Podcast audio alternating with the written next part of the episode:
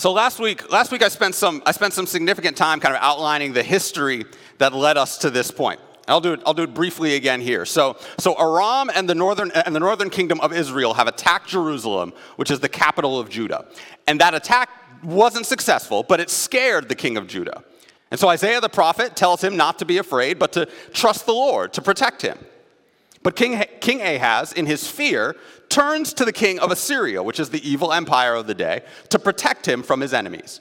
And so, as a word of judgment, the Lord says that Assyria is not going to stop at, at protecting Judah from its enemies. It's going to continue by taking Judah into judgment as well and exile. And so, and so last week was a word of judgment. This week, however, is a word of profound hope. You see it in verse 1. Nevertheless, there will be no more gloom for those who are in distress. Now, note the future orientation of that verse. In the future, salvation is coming. Verse 2 actually makes a, a, a, a, tense shift over the course of these next six verses. You get, you get salvation moving back and forth between being in the future and being in what's called the present perfect tense. Don't worry, it sounds, sounds complicated, but it's not. The future is something that will happen. The present perfect is, is a reference to a past event that has present consequences. A past event that has present consequences. Here's an example. Let's say I say the sentence, I ate the spiciest pepper in the world. That's the simple past. If I told you that, you don't know anything about when I ate it. Hearing it, you might assume that it happened a while ago. It also doesn't necessarily mean that me eating that pepper has an effect on the state that I'm in right now. It's just a thing that I did. It was great or it was terrible. If I tell you, I have eaten the spiciest pepper in the world, you're going to expect a follow up. I have eaten the spiciest pepper in the world. Therefore, I can definitely make it through this interview. That's easy compared to eating the spiciest pepper in the world. I've eaten the spiciest pepper in the world. This Indian food will be no problem. I've eaten, I have eaten the spiciest pepper in the world, and my intestines have probably been permanently damaged. It's a past event that has clear present consequences. But that's the way that verses 2 to 7 ought to be read. That salvation is coming, but also God says that salvation, that's that, that, that, that because, God, because God said that salvation is coming, it's like salvation has already come. And if salvation has already come, then that affects our actions now. Hear that resonate in verses 2 to 4. The people walking in darkness have seen a great light. On those living in the land of deep darkness, a light has dawned. You have enlarged the nation and increased their joy. They rejoice before you as people rejoice at the harvest, as warriors rejoice when dividing the plunder. For as in the day of Midian's defeat, you have shattered the yoke that burdens them, the bar across their shoulders, the rod of their oppressor. What is the substance of the hope in this, in this text? It's that for a people about to suffer under imperial oppression, that the Lord says that joy is coming. That even though it's been dark for a while, the Lord is saying that light is coming. That even though numbers have been low for a while, abundance is coming. That even though people have been downcast for a while, joy is coming. How? Well, in verse 4, it says, For, for as in the day of Midian's defeat, you have shattered the yoke that burdened them, the bar across their shoulders, the rod of their oppressor. Brothers and sisters, when we, when we talk about God, it's supremely important that we do so in the way that God has revealed God's self. What do I mean? Talk about God the way that God talks about God. Said another way, the most important thing about God is whatever God says is the most important thing about God. And what is that? Well, how did God introduce himself to his people when he gave them the law? Before the very first commandment, the Lord introduces himself. You can, you, you can see it as God's walk up music, the, the tune that plays every time he shows up. And that tune goes something like this I am the Lord your God who brought you out of Egypt, out of the land of slavery. I am the Lord your God who brought you out of Egypt, out of the land of slavery. If there is one thing for you to know about the God of the Bible, this is the thing to know because this is how God introduces himself. When the people were oppressed by Midian and they, and they cried out, the first words that the prophet told them from the Lord in Judges, in Judges 6 I brought you out of Egypt, out of the land of slavery. Who is the God of the Bible? The God of the Bible is a God who sets his people free, period. That's not me making it up. That's just what God says about himself. And he says it often about himself. So I think it's important that we continue to affirm it. And when, and, when Midian is defeated by Gideon in Judges 7, the story is that Gideon starts with 32,000 soldiers and the Lord whittles it down to 300. And those 300 defeat an army that's described as thick as locusts and with camels more numerous than the sand on the seashore. How should we understand that? Gideon didn't free the people, God did. The day of Midian's defeat is a day of God's victory. He shattered the yokes of God's people, whether it was Egypt, whether it was Midian, or in the future Assyria or Babylon. He removed the rod of their oppressor. He is the one who set them free. And so, if you want to know one thing, one thing about the God of the scriptures, it's that he sets his people free. But that raises another question What does it really mean to be free? We mentioned this last week. We talked about living in a world with the extending tendrils of neoliberal capitalism. If you don't know what it is, you can last sermon. It's like uh, we, tell, we tell developing countries, where developing is just a euphemism for countries that have been brutally exploited historically. We tell them, you're free to compete, while cutting out from under them the means by which they might compete. To bring it home, you're, you're free to apply to whatever job you want, but you're not in this system guaranteed a job. And the things that are socially necessary for you to be able to apply for a job a car, a phone, a constant place to live, or be contacted those things aren't universal.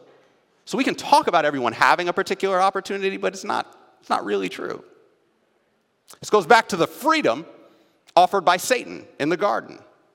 He offered to Adam and Eve the freedom to determine good and evil for themselves. What he didn't tell them is that that so called freedom would lead to slavery and death. Because so called freedom from the Lord is a slavery to sin, death, and the devil. Doesn't sound like a great form of freedom to me. And yet, that's the kind of freedom that people are seeking throughout the scriptures. This is actually what undergirds the beginning of Israel's monarchy. After the book of Judges, which is absolutely wild, it ends with perhaps the most grotesque example of the moral degeneration of the people of God in a brutal sexual assault. And the narrative picks up with the people in 1 Samuel. And the right response of the people after that book would have been to say, Hey, we've been forsaking the Lord for a while. He saved us from slavery. He set up our law so that, we, so that He could be our king. Let's head back to Him. But instead, what they say is what we confessed earlier in 1 Samuel 8, chapter, in, in 1 Samuel chapter 8, verses 19 to 20. They said, We want a king over us. Then we'll be like all the other nations, with a king to lead us and to go out before us and fight our battles. Give us a king so we can be like everybody else. Give us a king who can fight our battles. Give us a king that we can look to in times of trouble, somebody that we can touch. God tells Samuel two things about this move. First, and most importantly, that asking for a king is a rejection of the kingship of God. It's true of Israel, and it's true of us. We want kings in our churches, we want kings and queens in our relationships, we want kings and queens in our work, we want it in our country. We're more comfortable with hierarchy. One of the main reasons that, that I think that, that, that, that, that I think Slim and I work, work well together is because neither of us wants to be a senior pastor. That would, that would, tear, us, that would tear us apart. It's, it's actually why a number of co pastorates don't work. And it would be comfortable to think even about marriage as a site of hierarchy where one spouse makes all the decisions and the other follows. But it's also important for us to remember that domination is part of the curse, not God's intent. In our political sphere, one of the things that attracted some folks to our past president was the fact that he often operated like he thought he was a king. And when you perceive that your life is in chaos, you want someone who to come in with a strong hand and to set things right. We often point to human beings when we feel that need. We all want a king. Israel got one, they got a few of them. But the second thing that God told his people is what kings would do. He told them that kings would take their sons and daughters, would take the best of their crops, would create a military industrial complex. Basically, a human king will dominate and exploit you. And this was not only true of Israel, but it's true of anyone that we put that mantle on. If we want somebody to rule, this is how people do it. And that is, in a nutshell, the story of the scriptures as a whole. The people of God dealing with the consequences of submitting themselves to bad leadership. Or, said another way, the Bible is the narrative of a people who are constantly under empire. And while, but, but while it's the story of a people under empire, it's also the story of a God who insists on, on being king of his people. In fact, that's what actual real freedom is. It's not, a, it's not kind of a libertarian, I can do whatever I want without restriction, but it's I am free to serve the actual king. Verses 5 to 7 of Isaiah 9 describe what that kingdom looks like. Verse 5 Every warrior's boot used in battle and every garment rolled in blood will be destined for burning, will be fuel for the fire. One of the things that defines the state is a monopoly on violence. That is, I can't, like me, I can't kill you without consequence, but the state can if it has a good enough reason. One marker of the Lord's kingdom is the absence of war. The people of God don't need an army because God fights their battles in, a, in the way that He needs to fight them. And often that doesn't mean slaughtering the enemy. Sometimes He just scares them away. Sometimes, as He did with us, He converts His enemies. But all of that points to the idea that we're never advocates or soldiers in war. Verse 6 and 7 For to us a child is born, to us a son is given, and the government will be on his shoulders, and he will be called Wonderful Counselor, Mighty God, Everlasting Father, Prince of Peace. Of the greatness of his government and peace, there will be no end. He will reign on David's throne and over his kingdom, establishing and upholding it with justice and righteousness from that time on and forever. The zeal of the Lord Almighty will accomplish this this king would come as a child. And he would be called Wonderful Counselor, Mighty God, Everlasting Father, Prince of Peace. Now, each of those names are actually, they're, they're, names that ancient Near Eastern kings would claim for themselves, but, but this Davidic king would actually embody what those names mean. It wouldn't be a, a self aggrandizing exaggeration. No, it would just be a matter of fact. This, this king would give wondrous, comforting, counsel. This, this king would indeed be mighty, but his power would not be used to dominate. His power would be used to love. When this king claimed to be God, he wouldn't be committing blasphemy, even though he would be executed for that. This king would be everlasting. He would bring a peace that nothing would be able to break. This king would never give up his throne, but he would not reign with an iron fist, but with outstretched arms. This messianic king would reign justly, not just over the nation of Israel, but over the entire world. You see, brothers and sisters, because this king's name is Jesus. And when this Jesus lived his earthly life, the most important thing that he talked about was, you guessed it, his kingdom. When, when, when, when, when, when Antonio Gonzalez reminded me of this, my, my, my, mind, my mind was, was blown. Why hadn't I been talking about the kingdom of God in every single one of my sermons? It's what the word gospel means. It's the good news of the coming of a king. It's, the, it's in the very beginning of the Lord's Prayer Thy kingdom come on earth as it is in heaven. It's throughout the parables. It's what all of the scriptures are trying to tell us how to live as a people for whom God is king. And Jesus reveals to us the logic of that kingdom. That it's a kingdom not of domination, but of love. A kingdom not of exploitation, but of generosity. A kingdom not of competition, but of solidarity. A kingdom powered not by ego, but by the very Spirit of God Himself. A kingdom extended not by violent conquest, but by evangelism. A kingdom where people don't get what they deserve, they get grace. A kingdom where true justice and righteousness will descend on the cosmos, not just now, but forever. You see, brothers and sisters, that's the kingdom that we need. But we continually settle for less. We seek and settle into human hierarchy because it just seems it seems easier. We want kings and queens. And some of us don't settle, don't settle into hierarchy. We just want to be heads of those hierarchies. Because, you know, If I was in charge, everything would be great. But the scriptures continually tell us that that is not the case because when, because when we're in charge, things fall apart. No. No, Jesus, Jesus took on flesh. He preached, he worked miracles, he was betrayed, crucified, and killed because that was the road to his kingship. Never lose sight of the upside down nature of this kingdom. Never lose sight, brothers and sisters, of the fact that our faith, our understanding of power, our understanding of love, our understanding of peace, of justice, of righteousness, of kingship is dictated and shaped by one event what Jesus does on the cross. We think that kingship is best exemplified by those who wish to fight for us. But Jesus showed us that real kingship is best exemplified by the one who died for us. And, that's, and that final sentence of Isaiah 9 7 seals the deal. The, the, the zeal of the Lord Almighty will accomplish this.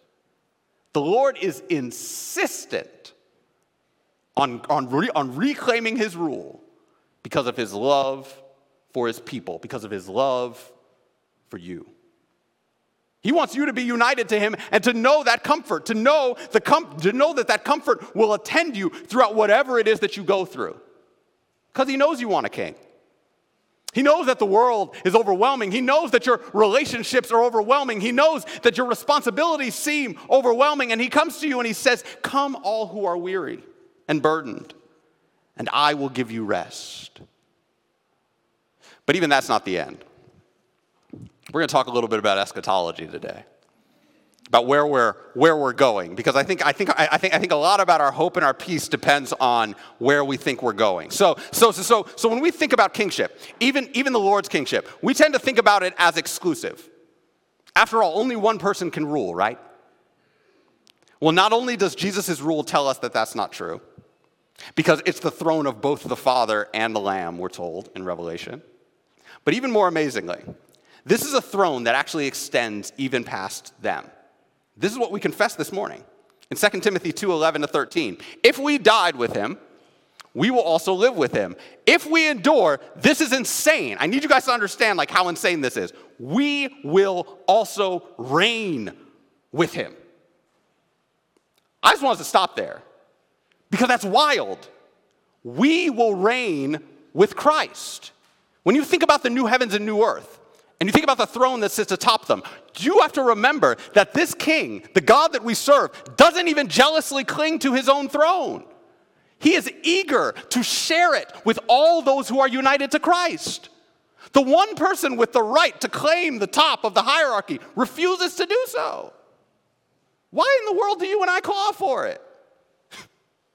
the end of history, the ultimate coming of the kingdom ends not merely with the Father and Son ruling creation, but with the saints ruling alongside him.